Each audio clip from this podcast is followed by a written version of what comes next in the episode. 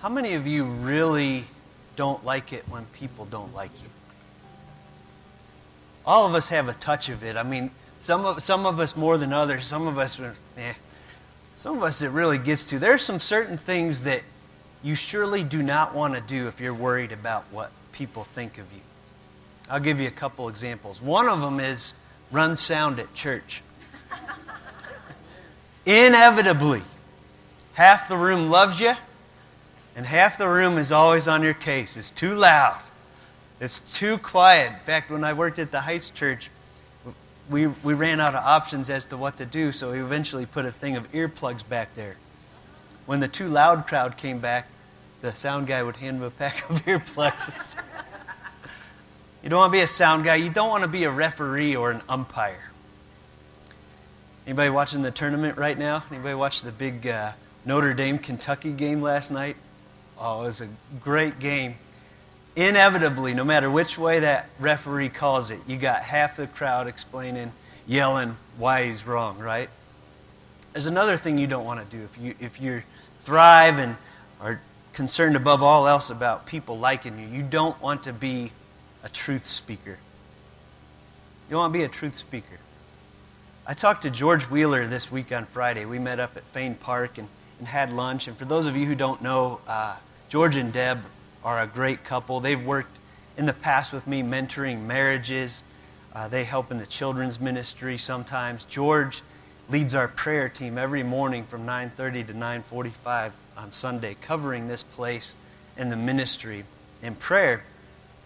Their grandparents, great grandparents, and uh, great parents of their own family, speakers of the truth of Jesus.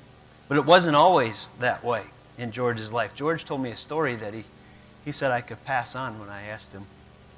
He said when he was younger, a young father, young husband, young kids at home, he had a passion in his life. And that passion was marijuana. George and Deb lived and still live out in the Dewey area. And he told me the story how he had built a, a greenhouse. and he dug three feet down and he said, Man, I got that soil good. He said, Those plants were this tall. And he said, uh, You know, that was a big part of his life, it was a big part of what drove him. Well, there was a local legend, I don't know if any of you have heard of him, named Chuck Olson. He's since passed away. Uh, he had been in several of the wars. He had joined as a soldier at 15 and a half years old. His parents had to sign him in. He wrote books that soldiers still use to this day as to how to survive in certain situations, and, and he was around our area. George said there was one day where Chuck Olson came to their house. Chuck was a, a sheriff at the time. Looked out the door. Chuck had a plate of cookies. Chuck knocked on the door, and Deb got the door. Chuck handed Deb the, the cookies, and they said thank you, and then Chuck said, Hey, George, could you come out here for a minute? George came out and they sat down on a bench. And Chuck started talking, and he, he said Chuck was a man of few words. I like to get to the point, speak truth. He said, uh, Yeah, the other day, uh, an aerial plane saw an acre of marijuana a couple miles away from here. I helped them burn it down just a word to the wise, George. And George said, That's all the man said. They shook hands, and Chuck departed. And, and George said he, he, he sat there on that bench and thought about his life choices seriously. Thought about all the things he stood to lose uh, his family, his, his children. And he went out shortly thereafter and, and got rid of his marijuana. He, he took the truth to heart. I thought about that, and I thought it's easy to appreciate a guy like Chuck Olson from a distance. You know, he's a hero. That's cool. He, he's brave. He says it like it is. But when he shows up at your doorstep, it's a different matter. Will you listen? Will you receive it? Or will you not? Truth speakers always get mixed reactions. Jesus was a truth speaker. He is a truth speaker. He wasn't an ear tickler. Okay, he wasn't the guy that would, would be number one on the iTunes sermon podcast list. He spoke with grace, but he spoke with truth. And he often got those mixed reactions. We know that from Palm Sunday. We're going to look at Palm Sunday real briefly. And we're going to flash back to where we see it about a year earlier in his ministry. The whole crowd of disciples began joyfully to praise God in loud voices for all the miracles they had seen. Blessed is the King who comes in the name of the Lord. Peace in heaven and glory in the highest. How many of you know that it was less than a week later? Luke 23, the whole crowd shouted, Away with this man. Release Barabbas to us.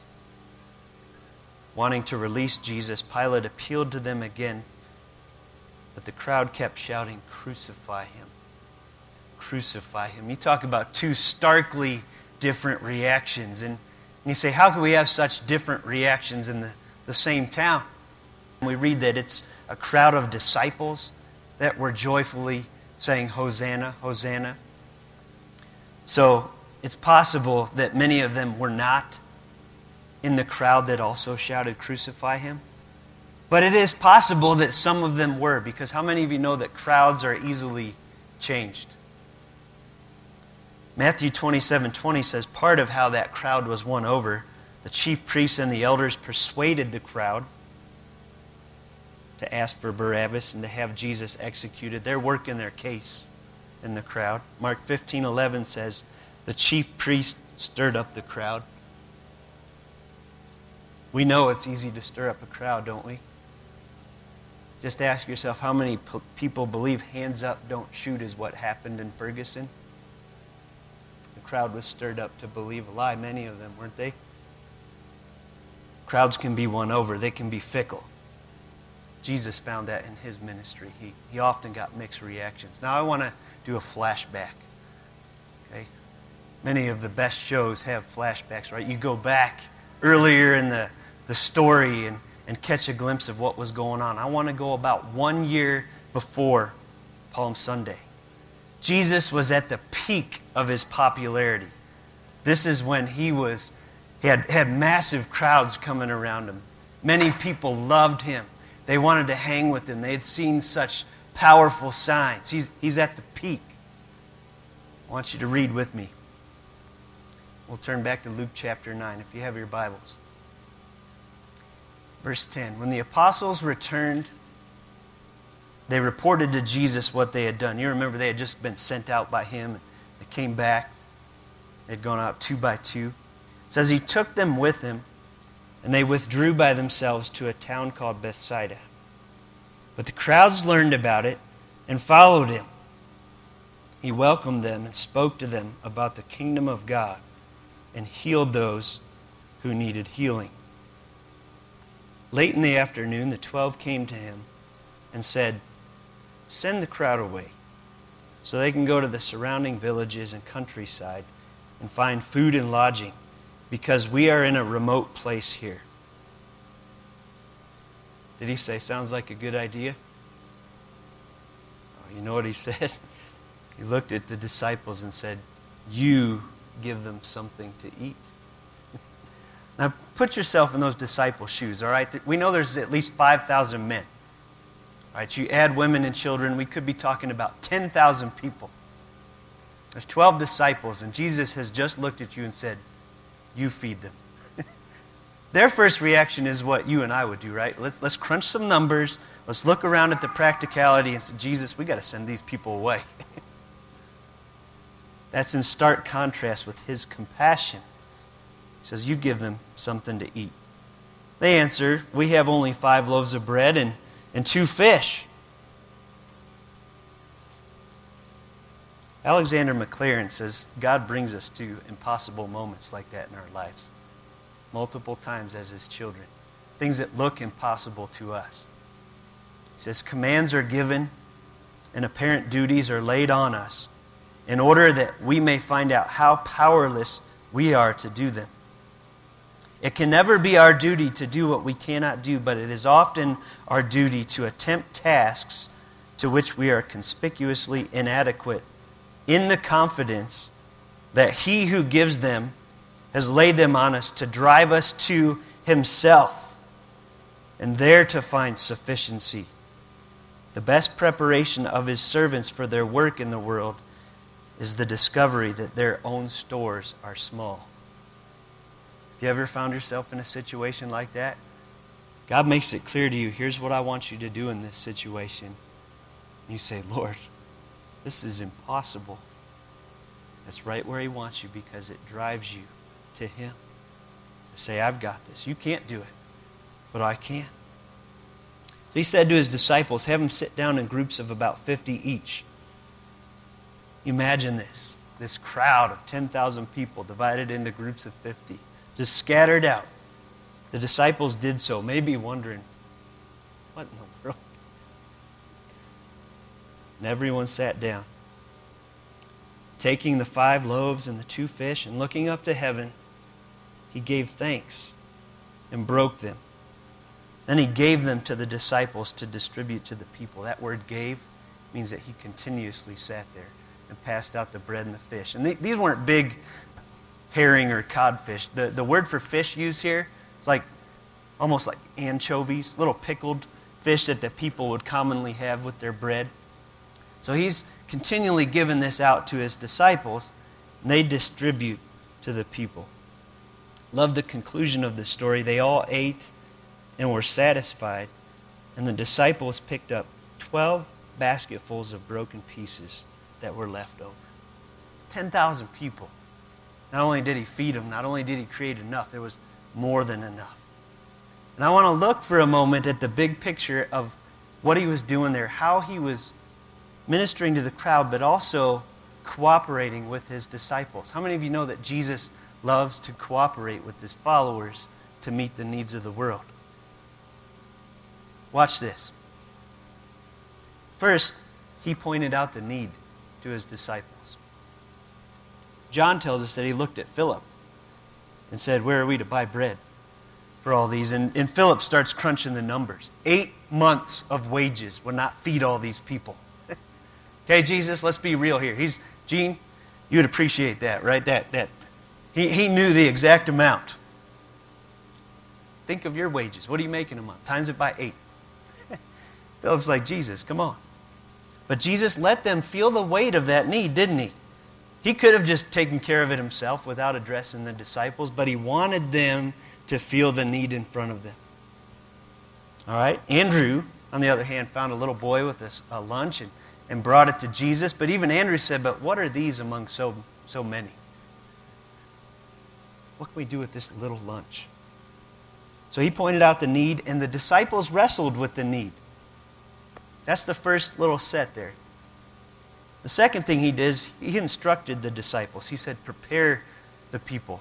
And they went out there and said, You sit here, these 50, you sit here. And, and again, you can imagine they're wondering, what, what in the world? Why am I doing this? But they obeyed and they prepared the people. The third and, and final pair here, Jesus provided. He looked to heaven, the source of bread, daily bread, thanked God, and multiplied the bread and fish. He provided, and the disciples distributed. All right, you see how Jesus worked with his disciples in the crowd. Let me break it down again. He pointed out the need, and they wrestled with it. He instructed, and they obeyed. He provided, and they distributed. We're going to come back to that at the end because that's how he works with you and I in the world today as well. But this miracle was not just about feeding people. Okay? We're going to take a detour from Luke and go to John and look at a discussion that happens the day or two after this. The discussion begins outside and it moves into a synagogue. Well, we want to see that Jesus was driving home spiritual truth through this physical miracle. So if you have your Bibles, turn over to John chapter 6 with me. That's where we'll spend the rest of our time. John 6, 14 and 15. It says, After the people saw the sign that Jesus performed, they began to say, Surely this is the prophet who is to come into the world. Jesus, knowing that they intended to come and make him king by force, withdrew again to a mountain by himself. Look at this. All right, you got 10,000 people, and they're looking at the bread man, right? They're like, this is awesome. A guy like this, I mean, if he could just keep doing this, I wouldn't have to work so hard. You know, they're thinking back that Moses had predicted a prophet that would come. And they think back to Moses and they're like, wait a second, Moses didn't only provide manna in the desert, he helped set us free from Egypt. Maybe this bread maker will help set us free from Rome and, and he'll be our king. I want to tell you something. If you doubt that people will make someone king for bread, I want to tell you about the average Sunday morning here. You know what the, the biggest, most common phone call I get while I'm wrapping up preparation Sunday morning? I'll get a call that says, Is somebody bringing the donuts? I love the donuts too. I'm not, I'm not trying to make a real convicting point or anything, but people love their bread. And they love their donuts. All right. but Jesus, he says he knew that they intended to come and make him king by force. What would you do at that moment? I mean, some of us would be like, oh, yeah, it's on now. I got a whole, whole crowd of people right here. They're going to follow me. Let, us really play to this. Let's make some more bread. Let's make some more fish. He says he withdrew again to a mountain by himself. He didn't come to set up a political kingdom and overthrow Rome at that time, right? He came to be a savior. The disciples crossed the Sea of Galilee in a, in a boat, and Jesus walks across the, the Sea of Galilee. You remember that story. You can read it up if you want to. Want to. But the, the crowds realize they're gone, and, and they, they want to chase him down. So they walk around the lake. says when they found him on the other side of the lake, they asked him, Rabbi, teacher, when did you get here? Now you know why they're following him, right? You ever been to the, the duck pond? Once you start feeding on one side, you still got that bag of bread. You walk around it, oh man, there they are. They want more bread. Said, when did you get here? Now this would be a great chance for him to say, guess what, guys? I got to tell you something cool I did last night. You know how I got here? I, I walked across the Sea of Galilee. if Jesus was all about popularity, that would have been a great, I mean, he could say, disciples, did you see, you saw me, right? Tell them about it. And oh man, they, they would have been in even more awe. But he didn't, he didn't want them to love him just because he was a miracle worker. He wanted to be a savior. So instead of taking that moment where he could have climbed the popularity ladder, Jesus answered, Very truly, I tell you, you're looking for me not because you saw the signs I performed, but because you ate the donuts and had your fill. I mean, loaves. Do not work for food that spoils, but for food that endures to eternal life, which the Son of Man will give you. For on him God the Father has placed his seal of approval. What's he saying to him? He's like, You guys are only thinking about physical, earthly things. And obviously that was important to him. He fed them. But he's saying there's something a whole lot more important that you're missing the eternal things. They start to listen, start to ask some questions. They say, Then they asked him, What must we do to do the works God requires? Because he had just told them, Do not work for food that spoils, but for food that endures to eternal life. They're like, Okay. They hear the word work and they're thinking, Okay, surely there's something I can do to earn this eternal life. And that's what much of our world still thinks today, isn't it? Maybe you're sitting in here, this room this morning, thinking, I've got to do this and this and this to, to get right with God. What, what is it? What does that list look like? Jesus answers them. He says, The work of God is this to believe in the one he has sent. Period. Anybody adds anything to that, you take them to this verse when somebody flat out asked Jesus, What can we do to do the works God requires? All he said, Believe in the one he has sent. He's telling them there's nothing you can do on your own. Believe in me. You know, Ephesians 2 8 and 9, it is by grace you have been saved through faith, not by works, so that no one can boast. Isaiah 55 paints it poetically. This is so beautiful. It says, Come, all you who are thirsty, come to the waters, and you who have no money. He's talking about spiritual reality, not physical money. Anybody feel spiritually bankrupt? You got nothing to offer? Come, buy and eat. Come buy wine and milk without money and without cost. Why spend money on what is not bread and spend your labor on what does not satisfy? Listen, listen to me and eat what is good, and you will delight in the richest of fare. Give ear and come to me. Listen that you may live. He's saying the work the Father requires is not work at all, it's to believe in me. He goes on to flesh this out. Jesus declared, I am the bread of life. Whoever comes to me will never go hungry. Whoever believes in me will never be thirsty. But as I told you, you have seen me, and still you do not believe. What's he getting at with this bread metaphor? It's a, it's a brilliant metaphor. All right, this week we, we went out to IHOP to, that we let Evan pick where he wanted to go for his birthday. He turned six this week, and that kid loves IHOP. And it works for us because they have free kids' meals when you buy an adult meal. so we go there, and, and, me and Carolyn are working on a, a steak omelet. Now, here's the beauty of the picture Jesus is painting. I'm sitting there at IHOP, and I've got this steak omelet. I know you used to hang out there back when you lived here, didn't you? Yeah, you were part of the IHOP crowd. Imagine that I'm sitting there and I'm just looking at that steak omelet, and I'm like, man, that steak omelet looks really good. In fact, I even believe that if I ate that, it would taste good, and I, I would walk out of here nice and full. And I sat there for the whole time we, we were there, just looking at it, thinking those thoughts. Where would that leave me? Hungry. Just as hungry as when I came in. Because what do I have to do? I have to receive that food into myself for it to do me any good. That's the brilliance of Jesus saying, I'm the bread of life. He's saying, it's not enough just to know things about me. It's not enough just to even know that, that I'm going to save the, die to uh, forgive the sins of the world. It's not enough to know that up here. You have to receive me. You have to trust that for you, for that to make any spiritual difference in your life. Warren Wiersbe says just as you take food and drink within your body and it becomes a part of you, so you must receive Jesus with your innermost being so that he can give you life. What a beautiful message to this crowd of people that asked the question. He goes on to teach some more truth about it. He says, All those the Father gives me will come to me.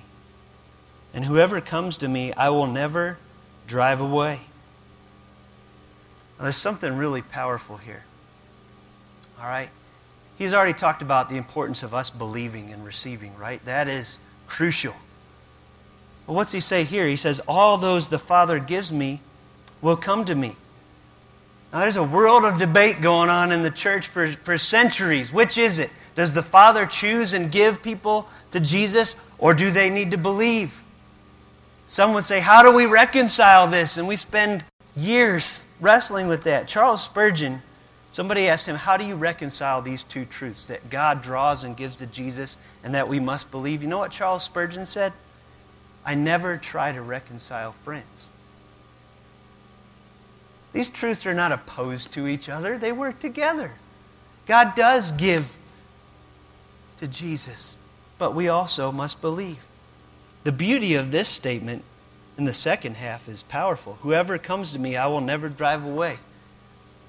Any of you who have believed in Jesus ever wonder about that when you fail?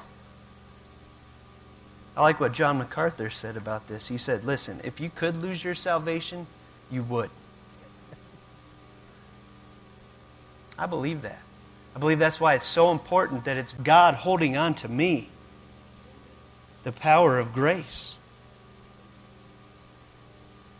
Jesus goes on, I'm the bread of life. Your ancestors ate the manna in the wilderness, yet they died. But here is the bread that comes down from heaven He's talking about himself, which anyone may eat and not die.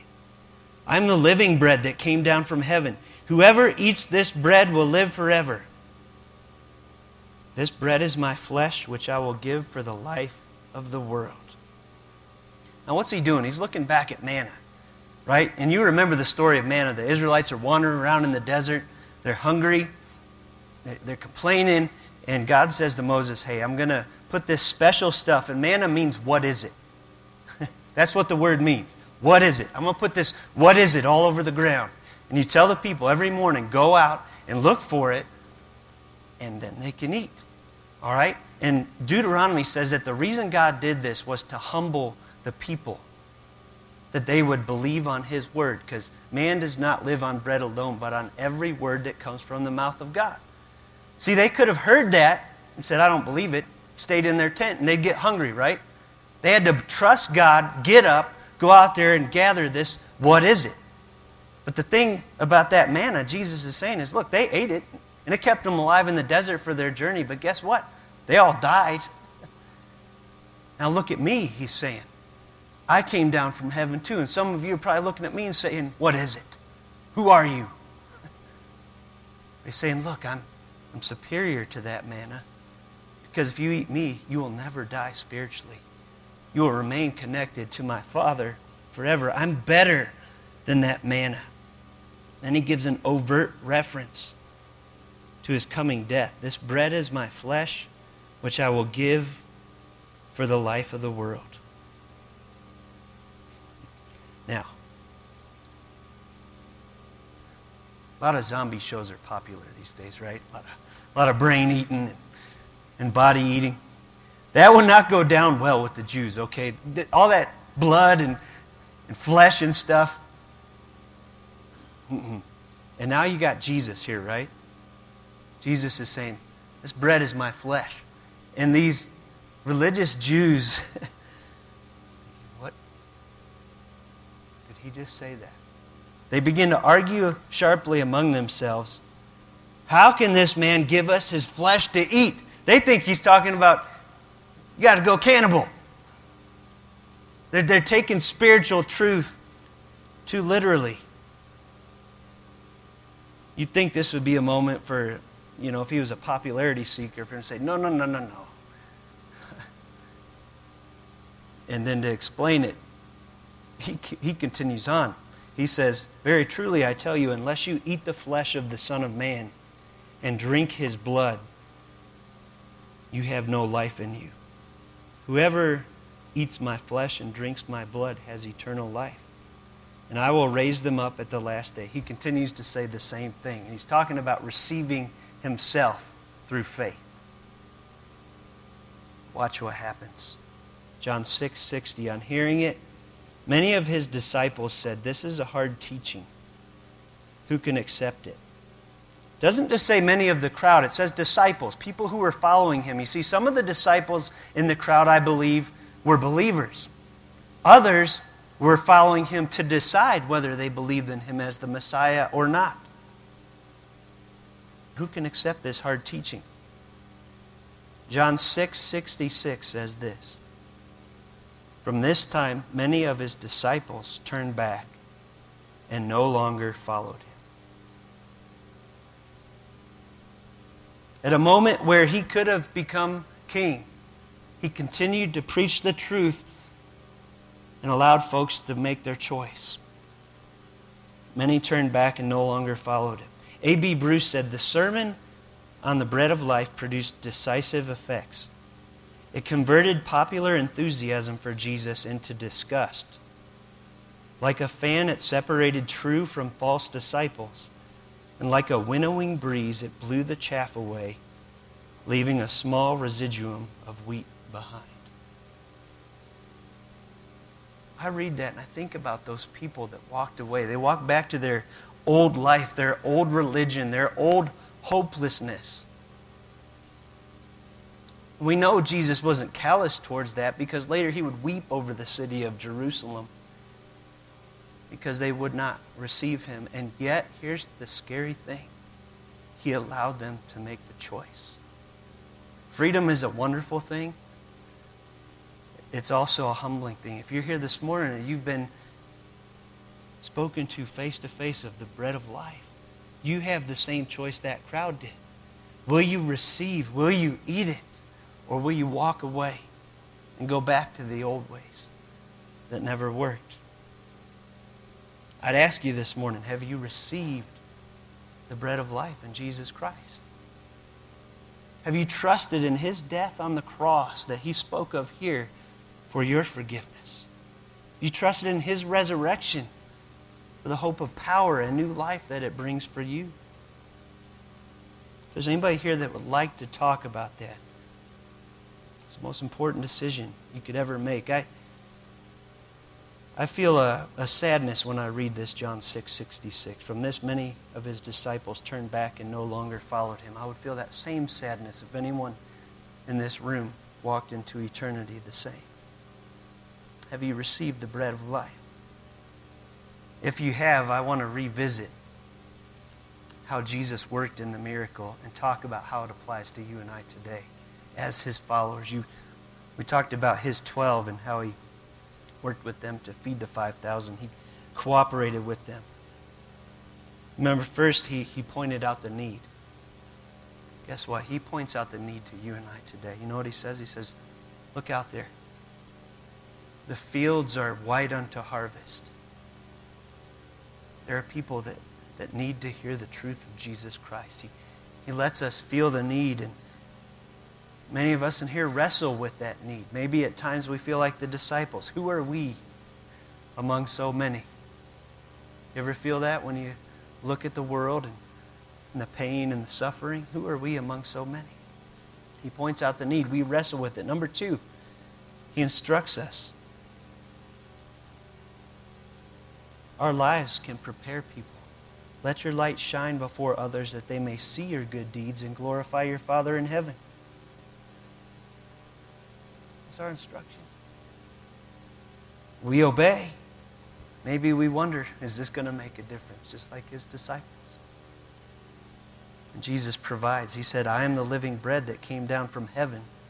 Whoever eats this bread will live forever. This bread is my flesh which I will give for the life of the world. And guess what? He provides, we distribute that good news. And there is more than enough Jesus to go around. He said, All authority in heaven and on earth has been given to me. Therefore, go and make disciples of all nations. All nations. Revelation 7, 9, and 10 at a future date and says, I looked, and there before me was a great multitude that no one could count from every nation, every tribe, every people and language standing before the throne and before the Lamb. They were wearing white robes and were holding palm branches in their hands, and they cried out in a loud voice, Salvation belongs to our God who sits on the throne and to the Lamb. What I take from that is, wow, we're blown away that 10,000 people could eat some fish and bread people from every nation, tribe, and tongue are going to partake of the bread of life. We're going to spend eternity with them. We get to be a part of it. He cooperates with his disciples. Matthew West wrote these powerful lyrics. He said, I woke up this morning, saw a world full of trouble now. Thought, how'd we ever get so far down? How's it ever going to turn around? So I turned my eyes to heaven. I thought, God, why don't you do something? Well, I just couldn't bear the thought of people living in poverty, children sold into slavery. The thought disgusted me, so I shook my fist at heaven, said, God, why don't you do something? He said, I did. I created you. Thomas Constable says it this way when believers become partners with Jesus in the execution of the mission, he can enable them to provide greater blessing for others than they can by themselves. One more from Alexander Maclaren. There is no surer way to receive the full sweetness and blessing of the gospel than to carry it to some hungry soul. These full baskets teach us that in Christ's gift of himself as the bread of life, there is ever more than at any given moment we can appropriate. The Christian's spiritual experiences have an element of infinity in them. Father, I thank you that Jesus was not interested in the popularity among the crowds. I thank you that he cared enough about those crowds. He cares enough about us to speak the life giving truth that he is the bread of life. Father, I thank you for that bread of life that I have received in Jesus Christ. And I'm sure everyone in this room that has made that step of faith, put their trust in you, would say that with me. I pray that if there are any in this room that have not made that choice, that you would draw them, just as you said in this passage, the Father. Father, that you would give them to Jesus and that this morning they would believe. I pray for that. I pray for more people to find hope and meaning and satisfaction in Jesus. I pray for all of us who've been walking with Jesus for some time that we, like the 12 disciples in this story, would partner with you. Jesus, that we wouldn't move so fast that we ignore the, the need that you presented to us. Help us to feel the weight of the need. Lord, help us to, to prepare. We pray that you would provide, as you already have, the, the bread of life and help us to distribute it. Give us those opportunities at work this week. Father, I just pray that, like George, whatever truth we've been hit with this morning from the truth speaker, Jesus Christ, you would help us to receive it, to turn our lives around. I know that moment in George's life was the beginning of a process by which he eventually came to trust in Jesus because he listened to the hard truth. He was set free, changed the course of his family for generations.